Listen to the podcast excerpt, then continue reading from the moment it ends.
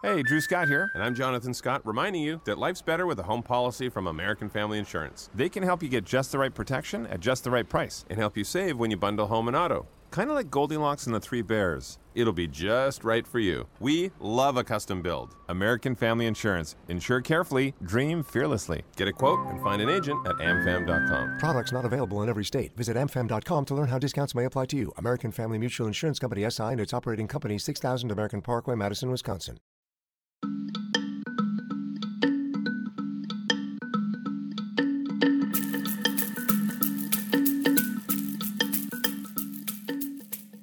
Hi, and welcome back to Amicus. This is Slate's podcast about the courts and the law and the Supreme Court and that funny little thing we call democracy. I'm Dahlia Lithwick. That's my beat at Slate. And 2024 seems to be beginning, as it is most likely to proceed, leaving us longing for the lower stakes, pedestrian constitutional crises of years gone by. Arguments at the D.C. Circuit Court of Appeals on Tuesday tackled the question of whether former presidents have some kind of free floating blanket immunity from criminal prosecution because they think they do. Arguments did not go well for the former commander in chief. And on Thursday, Donald J. Trump tried to bring his carnival barking skills to closing arguments of the New York civil fraud trial that threatens the Trump organization.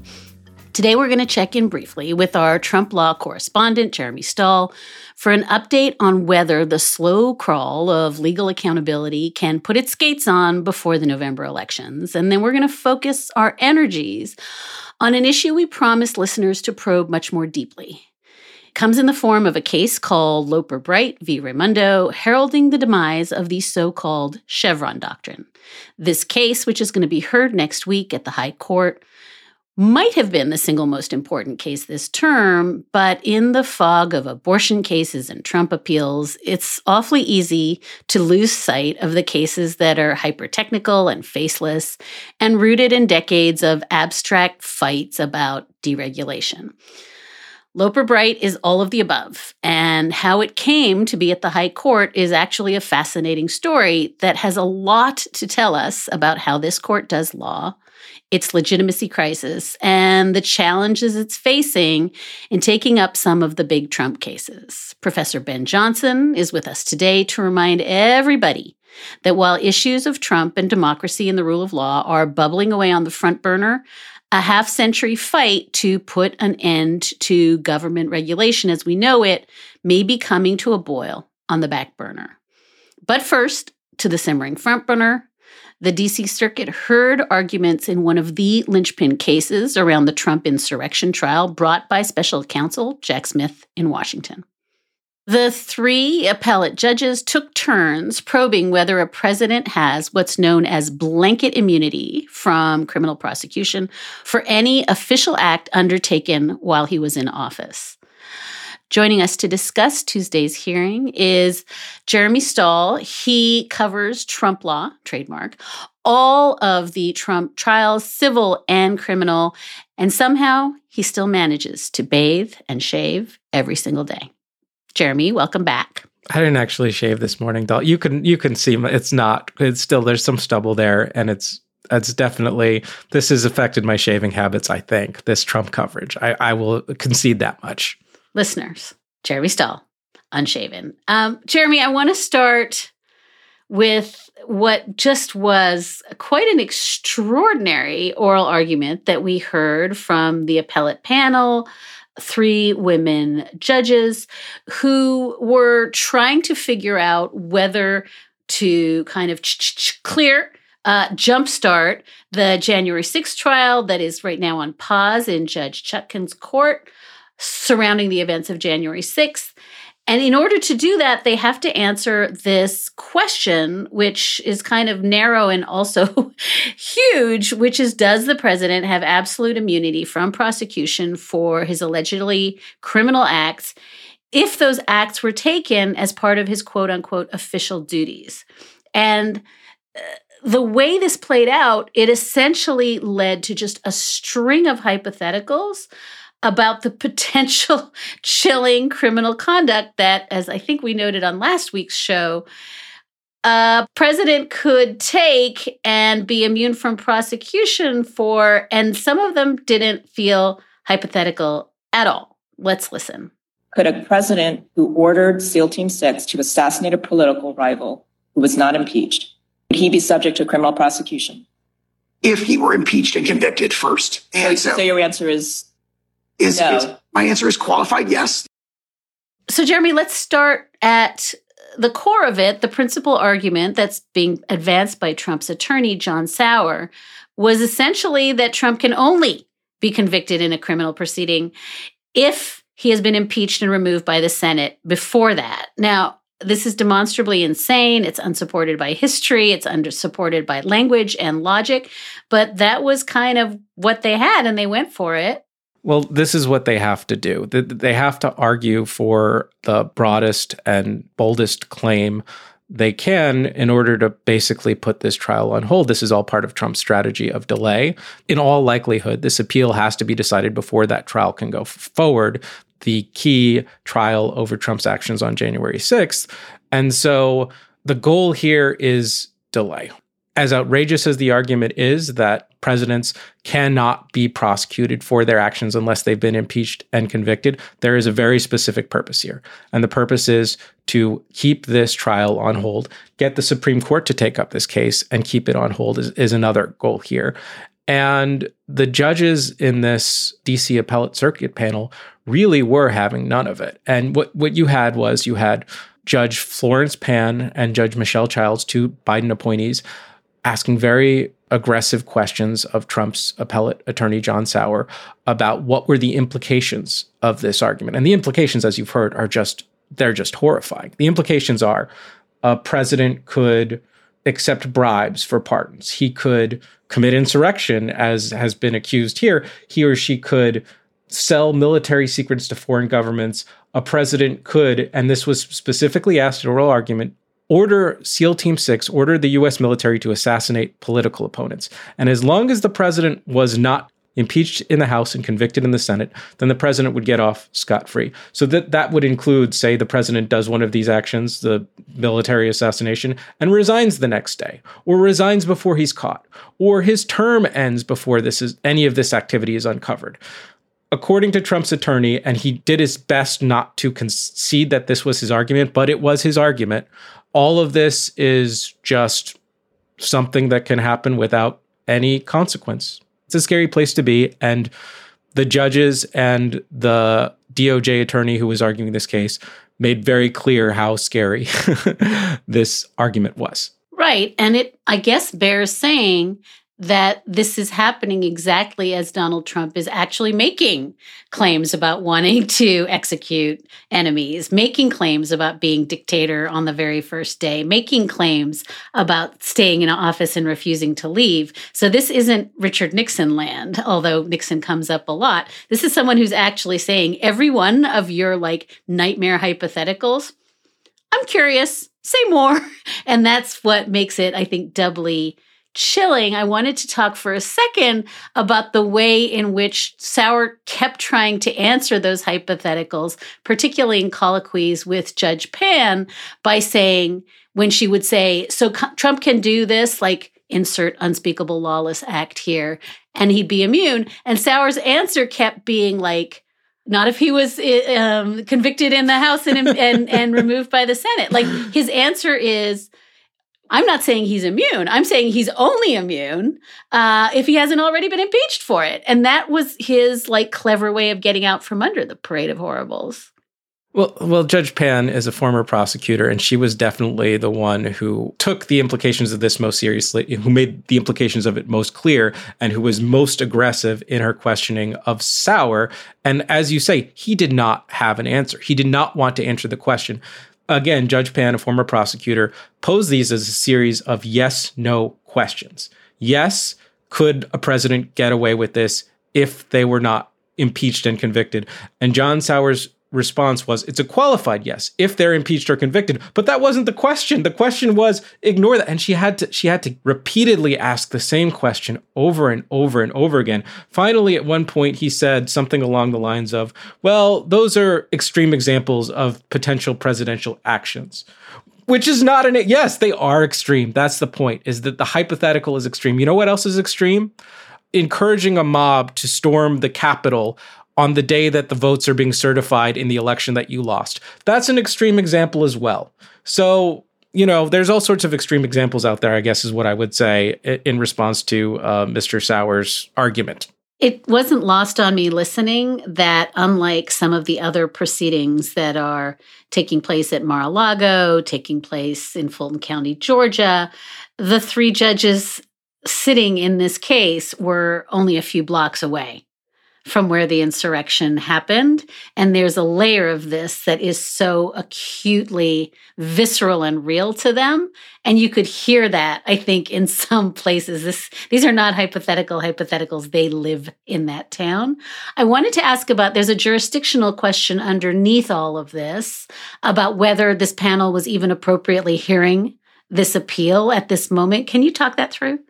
Yeah, the three judge panel decided to hear this question that was not briefed by either side, but was instead part of an amicus brief by American Oversight, which is this good government group that does very good work, that said, well, jurisdictionally, this shouldn't even be an interlocutory appeal. This shouldn't be an appeal that puts things on hold. This should be a, an appeal that is heard after the trial has concluded and a jury has rendered its verdict because of the way technically that immunity is not explicitly mentioned in the Constitution as something that applies to the president. It's an implied thing. And because the Supreme Court has said, you know, previously in a case called Midlands Asphalt, that it has to be a question of whether it's an explicit command of the Constitution.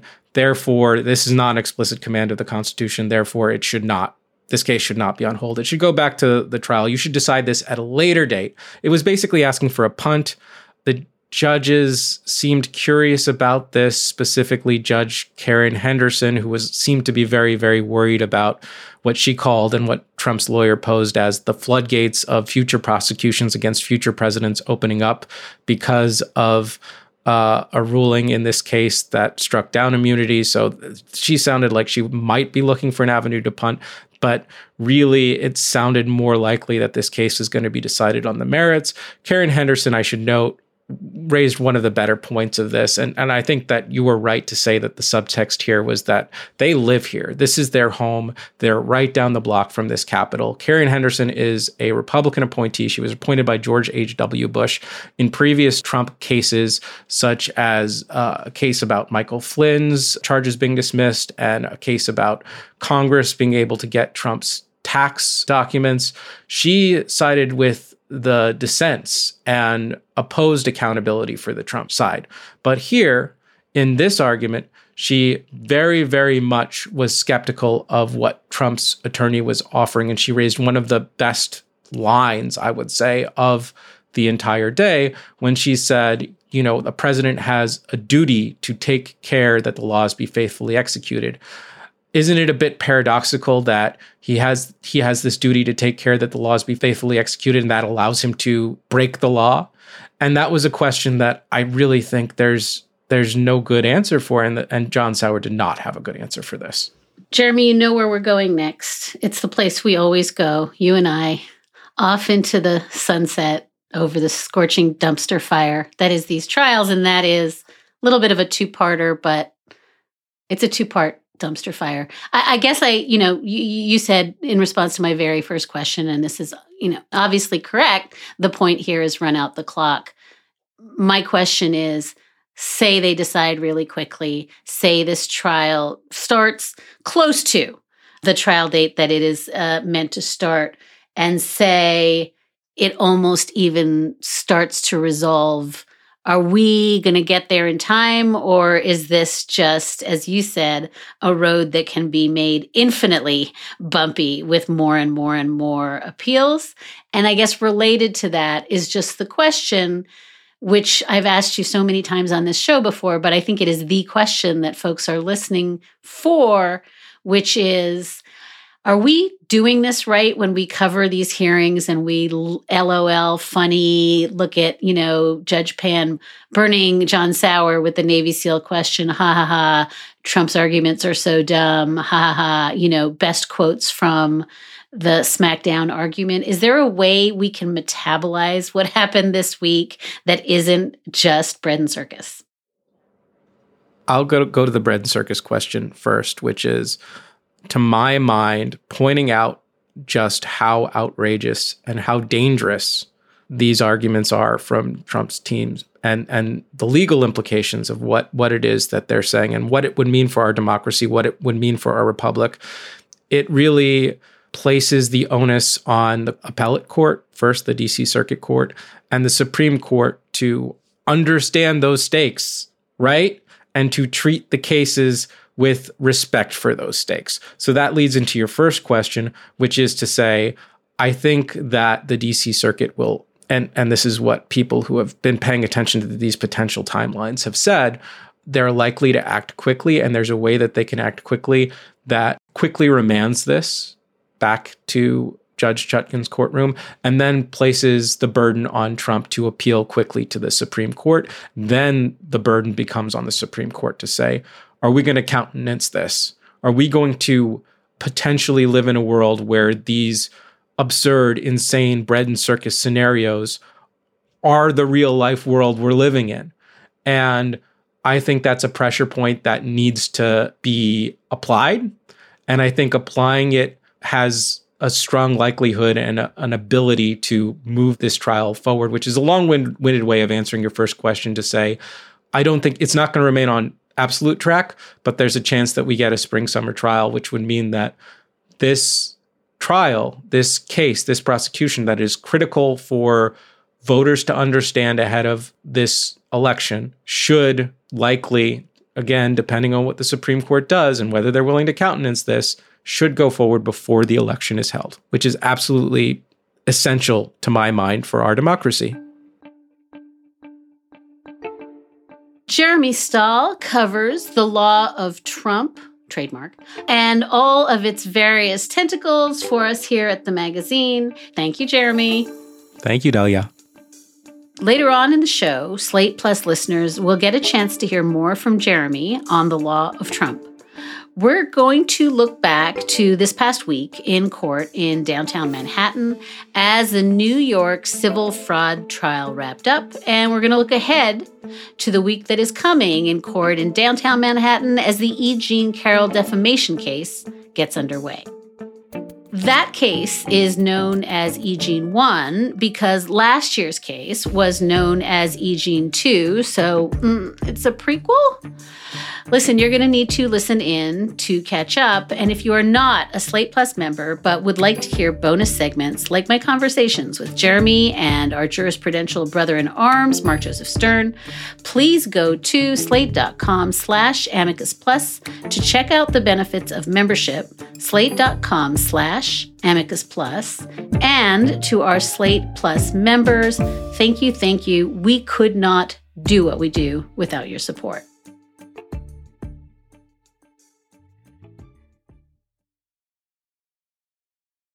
And now back to the Supreme Court, which has agreed to hear the case about whether Trump is properly disqualified from the Colorado ballot under the 14th Amendment. The court heard oral arguments again this past week in a host of cases. It also agreed to take on a second, really vitally important abortion case.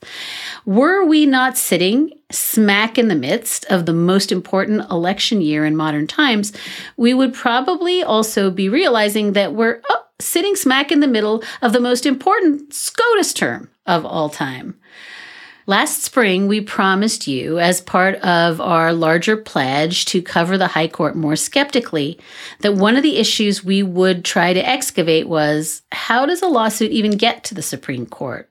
Is it really true that this body with discretion to grant and refuse cases magically just, quote, gets the 50 or 60 most important cases every year? Or is there some way in which a case that comes to the court dressed as one thing somehow leaves as a totally different thing, in which an appeal can be gamed to raise issues that did not appear to be all that material. Loper Bright Enterprises versus Raimondo, which will be heard next week, is a case that started its life as a kind of dorky little lawsuit about government inspectors on fishing boats and somehow arrives at the court as what may be a Trojan horse seeking to take out federal agencies' power to define their own regulations. This isn't just a consequential case on its own terms, it's also a very complicated story of where little baby juggernauts are born. More importantly, it takes us on a two centuries long jaunt through the nature of the court's cert grant system, with interesting side roads through the conservative legal movement's use of that system to game the docket. And all of this comes to you, listeners, with a side of herring. So, joining us to discuss all this is Ben Johnson. He's an associate professor of law at the University of Florida Levin College of Law. He researches and writes on governance by committees, and his recent work on the Supreme Court has been published in Columbia Law Review and Alabama Law Review. And in The Atlantic, his recent article, The Little Known Rule Change That Made the Supreme Court So Powerful, was actually published in The Atlantic about this case last month. And his Columbia Law Review piece raises these same questions we want to explore around the court's gatekeeping functions and its own legitimacy. So, Ben, welcome to Amicus. I think that may be the first time I ever introduced a guest with use of the word herring. Well, it is an honor and a privilege both to be here and to have that august honor. Let's just start with the facts of this case. Let's start with the fishermen, since this really was meant to be, as you noted in your Atlantic piece, a, a, little case about fishermen who were balking under a regulation that required them to, quote, carry government inspectors as observers on their fishing boats so those observers could monitor compliance with some federal agency rules. Let's just start with this particular case and how it came to be. Sure. There's some guys who want to make a living as fishermen. It's not a super profitable way to make a living, but you know, apparently there's a lot of family owned businesses that have been there for a long time. The government has a legitimate interest in maintaining fisheries. And so they have federal regulations and a federal agency to oversee the fishing laws. And the statute gives this agency the power to place observers on the fishermen's boats to make sure that the fishermen are following the law as they're out there like trolling for herring and such. The statute says that the agency can force the fishermen to carry the observers, but observers don't work for free. So the question is who's going to pay the observers? And you might think that if these are federal employees, the you and I would be paying these employees through our taxes, but the agency decided instead to make the fishermen pay for it, which, you know, according to the briefs in this case, you know, amounted to 20% of the total revenue brought in an already pretty low margin business. And so effectively the agency reinterpreted a statute that said carry to mean pay for. And so now we just have a sort of an interesting question. Does carry mean pay for? So you, uh, you can sort of understand where the agency's coming from. They don't have a big budget. Congress didn't appropriate the money. They wanted them to do this. So surely they got to get it from somewhere. So the fishermen seem like the obvious place. On the other hand, if you ask me to carry your cat to the vet, I might not reasonably understand that to mean that I should also pay for your cat's vet bill. And so I don't, I don't know that you're statement, carry my cat to the vet, was particularly ambiguous, and your interpretation that that also means I should pay for your cat's vet visit, I might not find that to be particularly reasonable. And that's kind of where the case started. And then the DC Circuit said, well, under Chevron, carry is sort of ambiguous, and pay for might be a reasonable interpretation of that. And then we get to the Supreme Court, and the fishermen basically asked the court two questions. One, what? What do you mean? Like, how, how is this ambiguous? How is this reasonable? That, that can't possibly be right. And the second question is, if that's what Chevron really means and what it does, is it time to either get rid of Chevron entirely or maybe redo Chevron quite a bit? And, you know, both of those are reasonable questions that you as a lawyer might ask. But what's interesting is the Supreme Court only decided to answer the second question. So they're not going to let the fishermen make the argument that carry can't possibly mean pay for. They're only going to let the fishermen make the argument that it's time for Chevron to go, or at least for it to be radically overhauled. That's how this, you know, couple guys fishing for some herring off the coast of Maine turned into maybe the biggest administrative law case in 40 years. So this requires, I'm afraid, an explanation of Chevron. And you know as well as I do what happens to our listeners' eyes when we say Chevron doctrine. And so I am going to ask you to make your best possible effort to explain why Chevron is the single most important, boring doctrinal case that everybody should care about. Go. 1983. Wow. Okay. So, um, it's it's one of many doctrines in administrative law that give an enormous amount of discretion and power to agencies. And what's kind of interesting about it is historically it was Republicans who really liked Chevron because this emerges during the Reagan Revolution where the Republicans are very worried about Democrats and the courts that are kind of preempting and preventing the Reagan Revolution from achieving its policy ends. And uh, Reagan thinks, well, look, I control the agencies if I don't control the courts. So effectively, the Republicans on the Supreme Court arrange Chevron and a, some similar doctrines to give the agencies the discretion to achieve things and take away tools from the lower courts that were perhaps more hostile to the Republican program.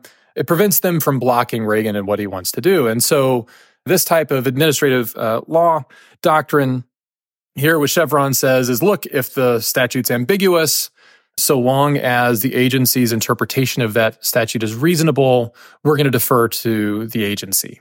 Right. And so that gives the Reagan administration a lot of power to reinterpret possibly ambiguous statutes in ways that further the Reagan Revolution.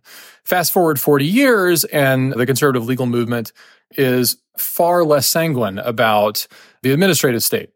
And now the view is that the administrative state is a bunch of um, uh, public sector union members who are trying to pursue the uh, Democratic Party platform objectives. And so we need the courts, which are now largely Republican, to step in and oversee what those agencies are doing and further the legitimate goals of the conservative legal movement is sort of one way to think about it.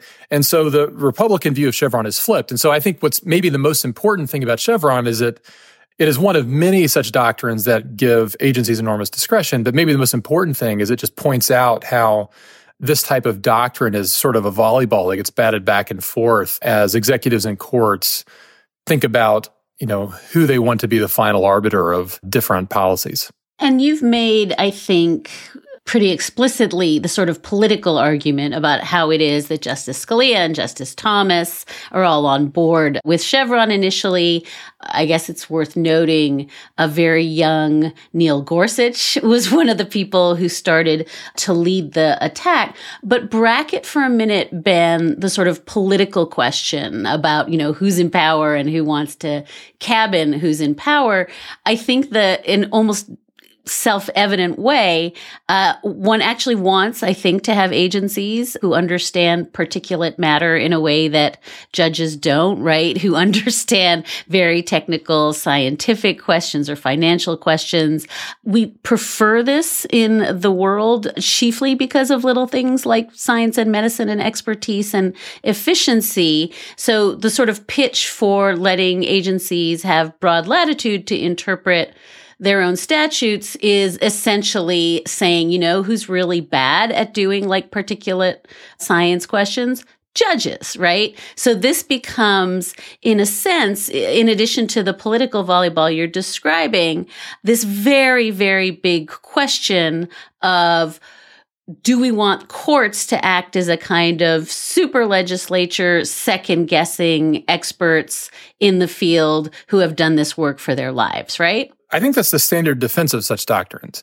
I think Loper Bright points out that that's not how this often works in practice, right? Because I'm not really sure in whatever graduate program you go to, you know, marine biology or whatever else to be a monitor, where they teach you how to interpret the word carry vis-a-vis the meaning pay for.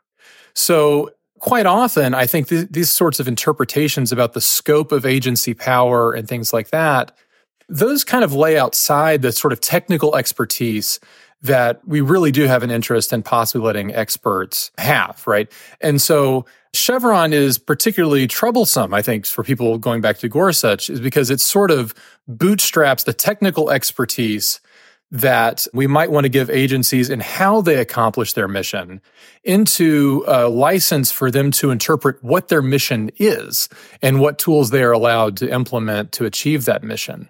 And I think those are sort of different questions. And this is where the politics come into play, right? So if your view is that the courts are a more reliable enforcer of your view of policy, then you don't want agencies to have the ability to expand or contract their mission or expand or remove tools from their belt.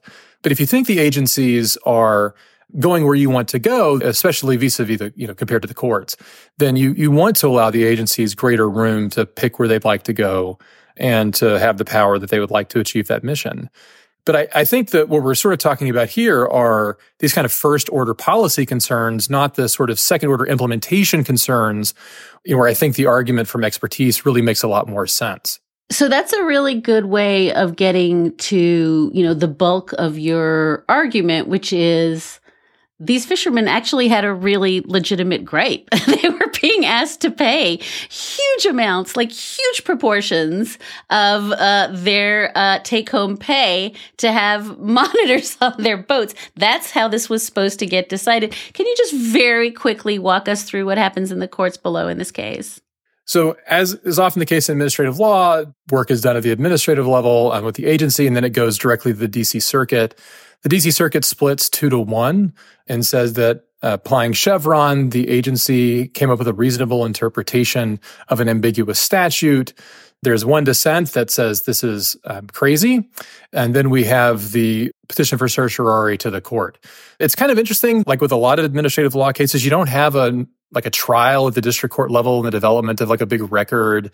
And you might kind of think this is an interesting thing. This goes back to your point about who has the expertise, right?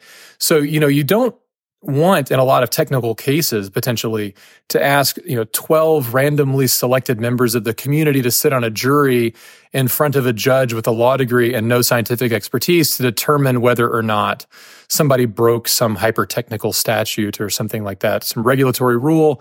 And so you might want to let the experts, you know, sort of sit in judgment on that and so that's why we have this sort of adjudicatory framework in the agencies, but you do want to have some sort of review. So we skip right to the circuit courts. But the cost of that is we don't really have this kind of fulsome record. And you kind of wonder, like, maybe this is the case that should have gone in front of 12 people who could have said, wait, what? Carry means pay for? That can't possibly be right. And so that, you know, we kind of find ourselves here, right? Where uh, a bunch of people who have a strong set of incentives, Obviously, the agency has incentives to maximize its authority and its power and its ability to put monitors on boats at not on somebody else's nickel. And the DC Circuit has kind of a long-standing line of precedent and a sort of an institutional interest in being the arbiter over Chevron doctrine and such.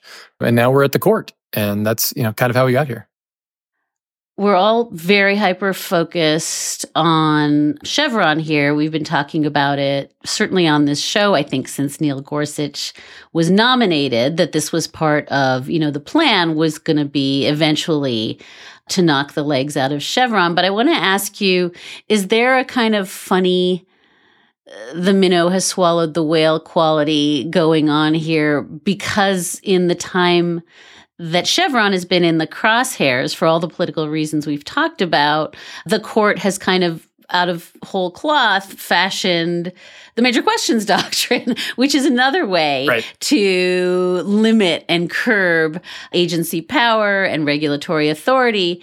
Just a few months ago in the loan forgiveness case, the court more or less gave itself almost unchecked and uncheckable power to review federal agency decisions as long as they're, according to the major questions doctrine, quote, questions of vast economic and political significance, whatever that means. So, is there a way in which this battle about how agencies treat their own statutes and the level of specificity required has already been kind of won and lost in the major questions sort of field of combat. And so we're now having this kind of weird backdoor conversation about Chevron, which in fact almost doesn't matter anymore. Well, I do think they're related. They're sort of uh, getting at the same same situation of what happens when there's some play in the joints here and things could go one way or the other. And, you know, which side is the thumb going to be on the scale in some sense? So Chevron is designed to put a thumb on the scale of the agency. And clearly the major questions doctrine is designed to put a thumb on the scale of the courts, right? I don't think that either of these doctrines are particularly clear or lead to sort of neutral principles here, right? So um, if carry can mean pay for, then ambiguous and reasonable can mean a lot of different things. And I don't know that the scope of that is any more limited than the scope of what is a major question. So I think in some sense, the court has uh, effectively said the same types of ambiguity, the same types of reasonableness that when it was in doubt before, we were willing to kind of side with the agency. Now we're sort of willing to say like, you know, if it bugs us enough, we're going to go against the agency. And I think it's maybe more a difference in emphasis than a change of kind of like approach. But I do think that uh, the formalities matter, right? So if, as long as Chevron's on the books, the court has to explain why it's doing something different. And as long as the major questions doctrine is not on the books, they have to explain what they're up to. But if you can remove Chevron from the books and put the major questions doctrine on it, then the shift of litigation focuses, right, away from, hey, agencies have all this authority because of their expertise to interpret ambiguous statutes in reasonable ways and turns into a, hey, this is a really important thing that affects the lives of lots of people or has, you know, you know, multi-million dollar consequences. Agencies shouldn't be able to get away with it just because they say it's ambiguous. I think it's sort of just a, which way are you going to tilt um, if you're the court? And I think this is why I started with the political story is that, you know, at the beginning of the Reagan Revolution, the court wanted to tilt in favor of the agencies because uh, Republicans thought they were going to be able to control those agencies by winning elections. And now the Republicans are able to control these outcomes by having won the courts. And I think that's sort of where we are. We're going to pause now to hear from some of our great sponsors. We're back now with Professor Ben Johnson talking about how it is that the court came to pick and choose the questions it granted in a case. So now we're at the beating heart of, I think, the concern that animates both your law review and uh, your Atlantic piece, which is this question of the court is always making choices and they're not always visible and legible to us. And, you know, we've talked about this you know, Steve Vladeck's been on the show. He worries a lot about the discretionary docket. Your point is that it's not just that the high court with this discretionary docket is picking its cases. It's actually picking its issues within the cases as though it were kind of, you know, uh, Mrs. Howell on Gilligan's Island, like going through a box of chocolates, right? And I've just probably dated myself and possibly you. But um, that's the issue is that it's not just a discretionary docket because it gets to pick its appeals. It also gets to look at the issues. I think you call it a sort of choose your own ending uh, version of discretion where it actually gets to pick the issues within the cases. And I wonder, just because I think uh, that progression is not obvious, the early history of this is quite complicated. So can you just take us back to how this used to be done and how that shift started to happen? Because I think your larger point is initially this was just a court that couldn't keep up with its workload. Right. So if you just go back and think about what is a court, two people have a problem with each other. They've got a, a fight between them. We'd like to resolve that peacefully in a in front of a tribunal and so there's some things that uh, for the plaintiff to prevail that they have to prove to a court. If they can prove those things, then they win, right? So suppose they win, then uh, the defendant appeals. And so now the defendant's the petitioner at the appellate court. And there's a set of things that the defendant has to be able to convince the court of in order to reverse the lower court, or there's a set of things that if the original plaintiff can maintain, we'll be able to preserve the judgment below. But effectively, what's supposed to happen at the appellate court level is the appellate court's taken a second look at what happened at the trial court and said, did they screw up so badly that we need to reverse this thing? But they have to figure out like all the possible ways they could have screwed up in such a way to reverse. And they have to look at everything that happened below to figure that out. And f- until, you know, for the first hundred and 130, 140 years or so, that's how the Supreme Court operated. Anytime somebody appealed, the Supreme Court had to take the case. And when they took the case, they had to review the entire record below for error. And if they found anything on the record below that was deeply problematic, they reversed it, right? Come to 1925, and we get something called the Judges Bill. And here, Chief Justice Taft, formerly the president, President Taft, um, who had said that the Supreme Court should have absolute and arbitrary control over its agenda, arranges for Congress to give the court massive certiorari jurisdiction, which means we will get to choose what cases we hear. But the congressmen are sort of concerned that the justices are going to not take their jobs super seriously anymore, maybe not work that hard. So they ask the justices, like, hey, what are you going to do with this power? And they say, look, anytime we grant certiorari, we're going to decide the case in the ordinary course, which means all the questions within it. And, and, and Congress was very clear that this is what was going to happen because they wrote in the statute that when you grant certiorari, you will proceed as if on a writ of error or appeal, which if any of your listeners have a hard time going to sleep, they should just go into the history of writ of error and appeal. But effectively, these are old school legal devices that say you have to review the entire record for mistakes. You have to review the entire thing. And that's what the justices promised to do in 1925. In 1927, in a case called Olmstead, which you may remember as the wiretapping case, out of Washington State. It's a fun case where there's a, a bootlegging operation that gets caught in a wiretap. And so the question is whether or not this warrantless wiretap violates the Fourth and Fifth Amendment. But there was another question in the case about whether or not a warrantless wiretap that was undertaken in violation of state law could be included in the evidence in a federal trial. And the defendants in that case petitioned the Supreme Court and asked not only the Fourth and Fifth Amendment questions about search and seizure and due process, but also the evidentiary question about whether or not it's appropriate in a federal trial to include evidence that had been recovered in violation of state law. And what Taft said, despite having told Congress differently 18 months before, was that we're going to take the case, but we're only going to ask the constitutional questions and we're going to skip over the evidentiary question. And after that, it's off to the races. Hilariously, the second question the Supreme Court took in this manner was a case out of the Ninth Circuit, where the Ninth Circuit looked at this case out of California and said, well, you know, there's a bunch of questions that they ask here that we need to review ordinarily, but we only want to review the first one. So we're going to take a look at the first one and then send it back. And the Supreme Court slapped them down and said, naughty, naughty court. Don't you know the role of an appellate court is to review all of the questions involved in a case? And then, of course, you know, the Supreme Court stopped doing that very quickly. So by 1939, the Supreme Court's changed its rules. Instead of reviewing the entire case, they're only going to review the questions presented. And of course, all along the way, starting back with Olmstead, the court has taken this to mean that not only can they limit their review to the questions that a petitioner asks, but they can change the questions that a petitioner asks. So they can remove questions like they did in Olmstead. They can add questions um, from time to time.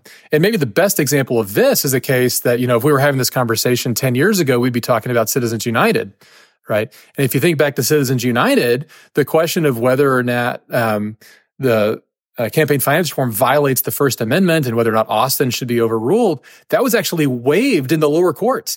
That was no longer a part of the case at all. And then the Supreme Court put it back in. So um, not only was this not one of the questions presented, it was not even a, it was a question that had been forfeited by the petitioners and the Supreme Court added it.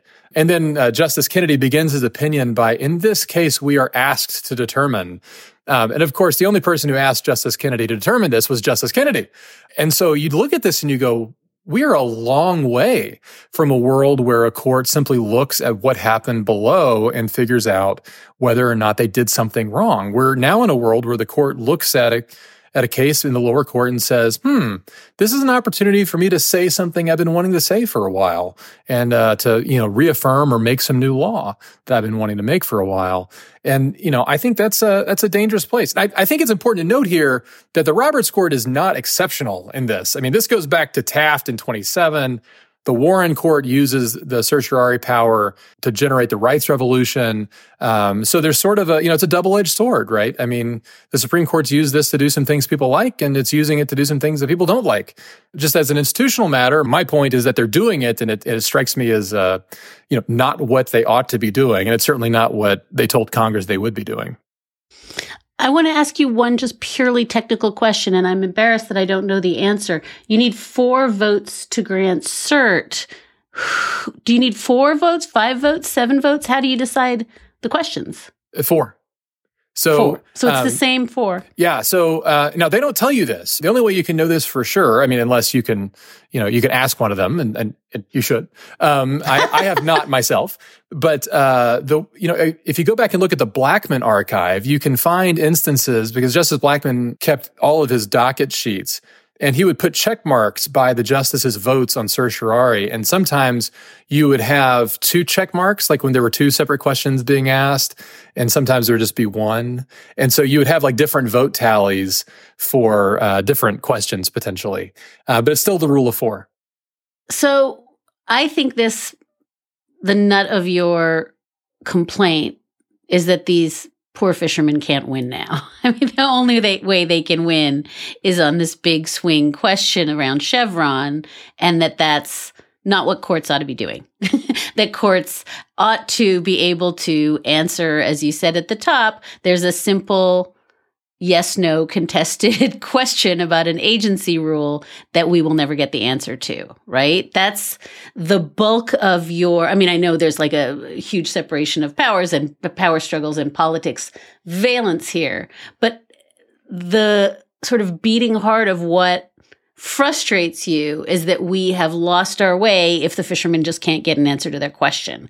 And I would love for you to unpack that there's two levels that this this happens. So the first one that you mentioned is sort of the flesh and blood thing, right? Is that parties that show up at the Supreme Court are are treated as as means and not as ends, right? So you show up at the Supreme Court and you feel like you've gotten a raw deal from a federal agency or from a state prosecutor or from a counterparty in the business transaction. Um, and you are excited to have your day in court where you're going to be vindicated. And in fact, the court only looks at you as an opportunity to say something they've wanted to say for a long time, right? So, so think about these poor fishermen. They would like to just be able to go fish. The only way they're going to prevail in the Supreme Court is if the Supreme Court says, actually, you did Chevron wrong or Chevron's gone away. So go back and redo it. And they're going to toss the fishermen back into this, you know, agency abyss to, you know, fight another day you know, they just want to go fish, right? And they're not going to be able to, no matter what happens at the end of this. It's going to be a long, drawn out process, or the agency is going to prevail. And if the agency prevails, it's not going to be because the justices decided that carry means pay for. It's just going to be because they decided they didn't want to upset administrative law.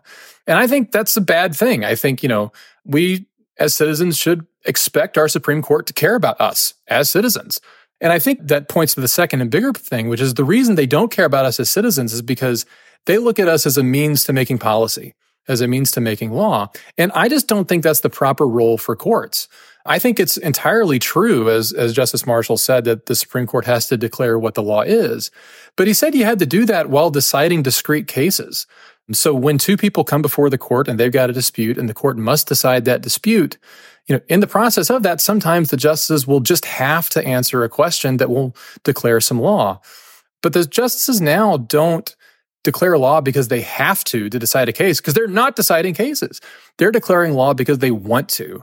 They grant these petitions and grant the questions that allow them to make policy. And I think that just, you know, has turned them into a kind of a super legislature that's broadly unaccountable and just displays a real lack of concern for the parties in front of it. And I guess I would be remiss if I didn't also note, and, and you sort of flick at this in your Atlantic piece, but if you want to amplify it, you can go ahead that part of the thing animating this kind of slide away from deciding the discrete case and taking a big swing at policy is this kind of huge advent of the big, powerful political litigation shops and the wealthy donors and the amicus brief industrial complex trademark, all of which kind of get in on the ground floor.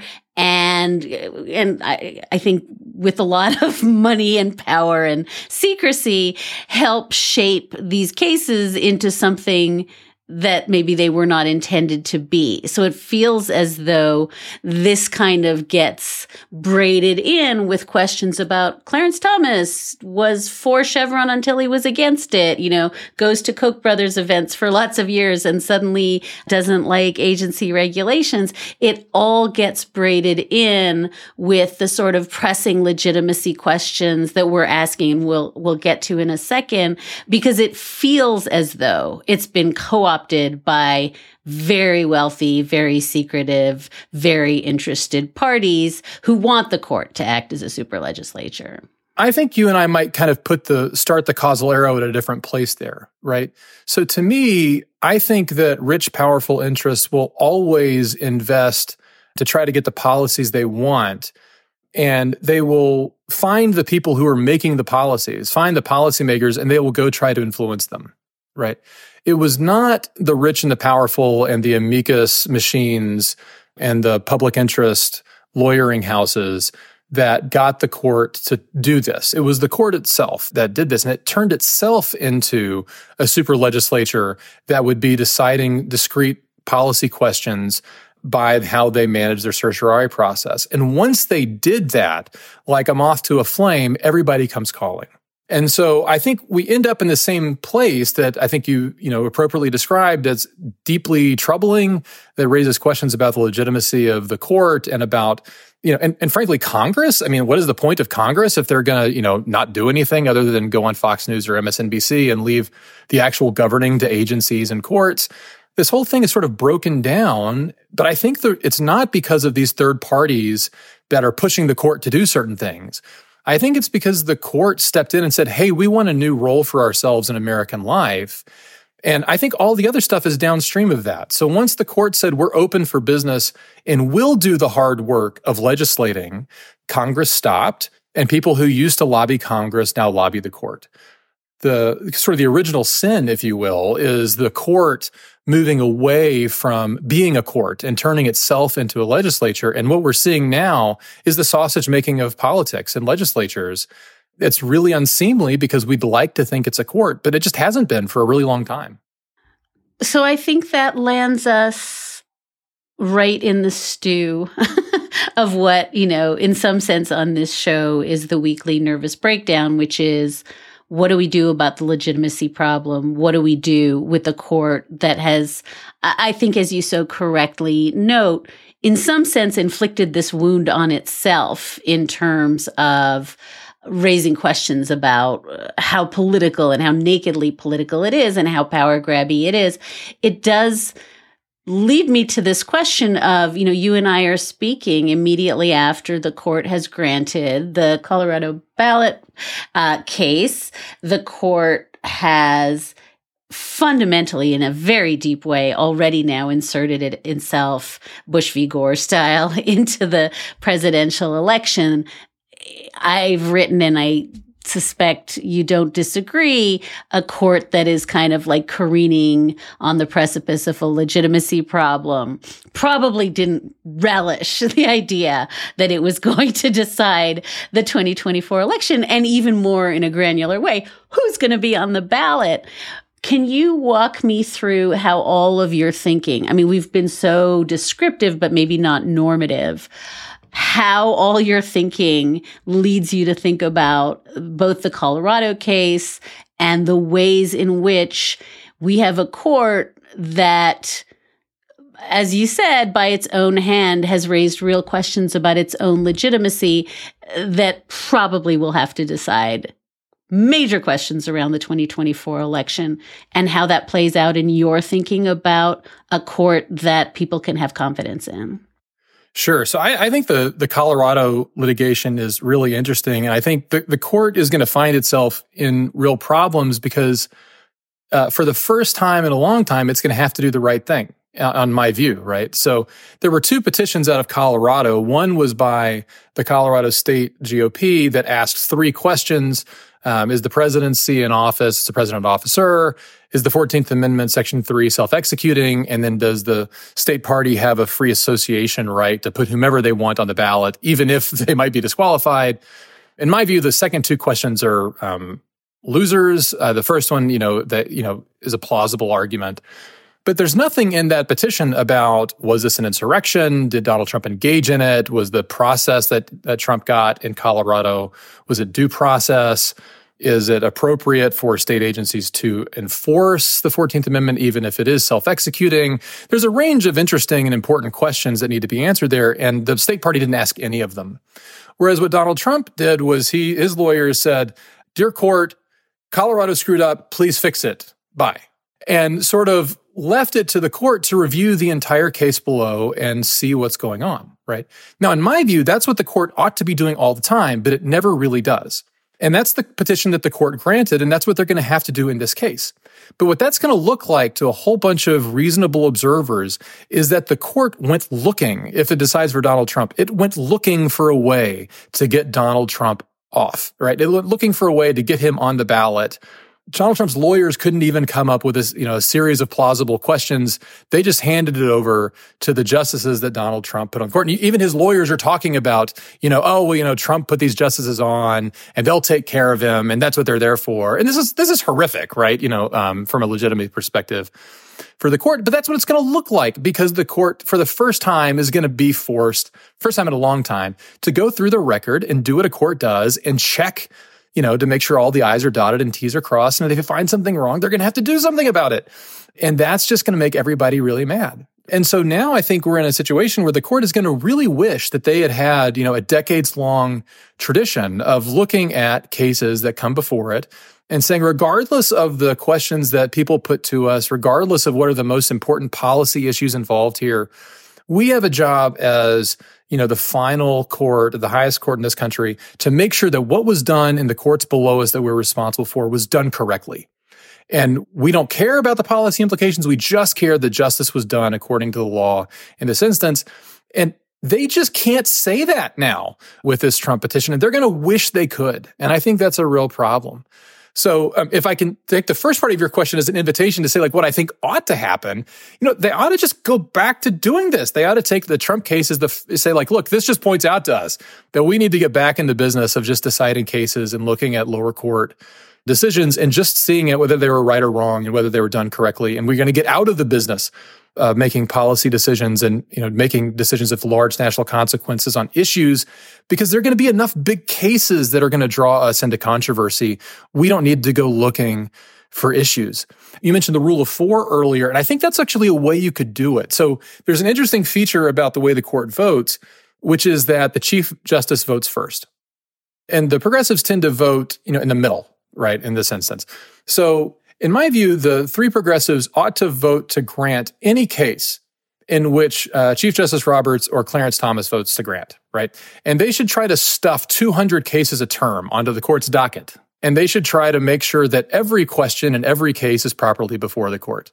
Because if the court had to decide 150 cases a term and they had to decide them on every question in the record and they had to review the whole dadgum thing, then we would not have 180 page opinions on the history, philosophy, ethics, and economics of various policy proposals.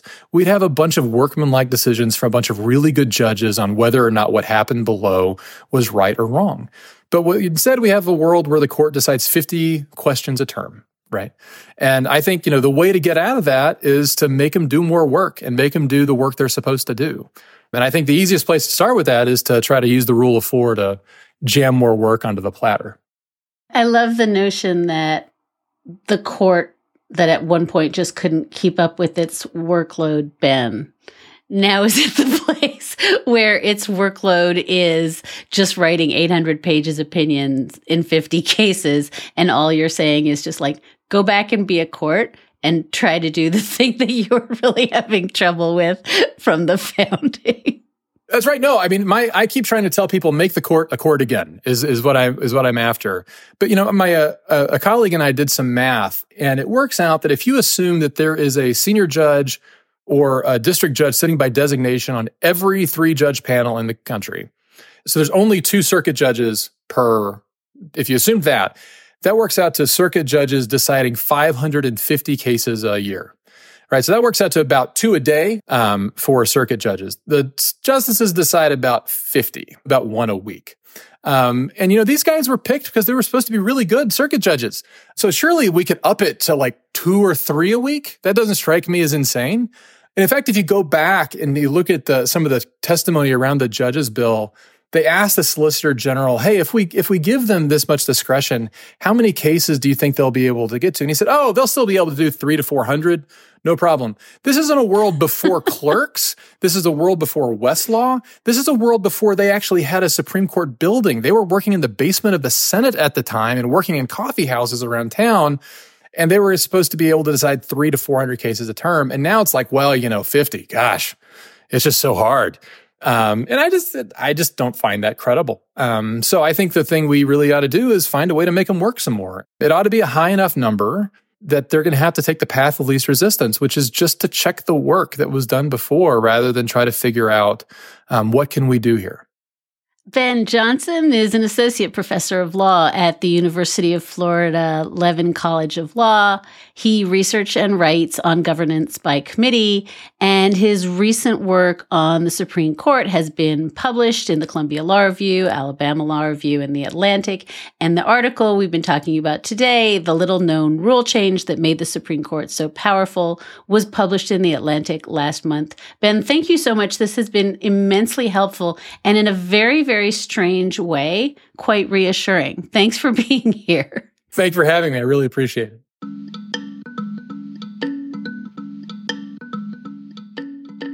And that is a wrap for this episode of Amicus. Thank you so much for listening in. Thank you so much for your letters and your questions and your feedback. You can always keep in touch at amicus at slate.com.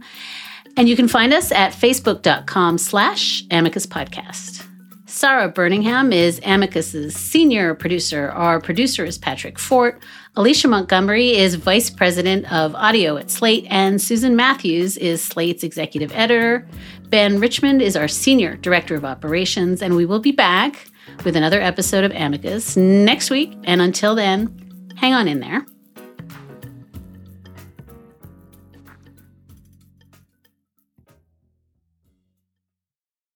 This is the story of the one. As head of maintenance at a concert hall, he knows the show must always go on. That's why he works behind the scenes, ensuring every light is working, the HVAC is humming, and his facility shines. With Grainger's supplies and solutions for every challenge he faces, plus 24 7 customer support, his venue never misses a beat. Call quickgrainger.com or just stop by. Grainger, for the ones who get it done.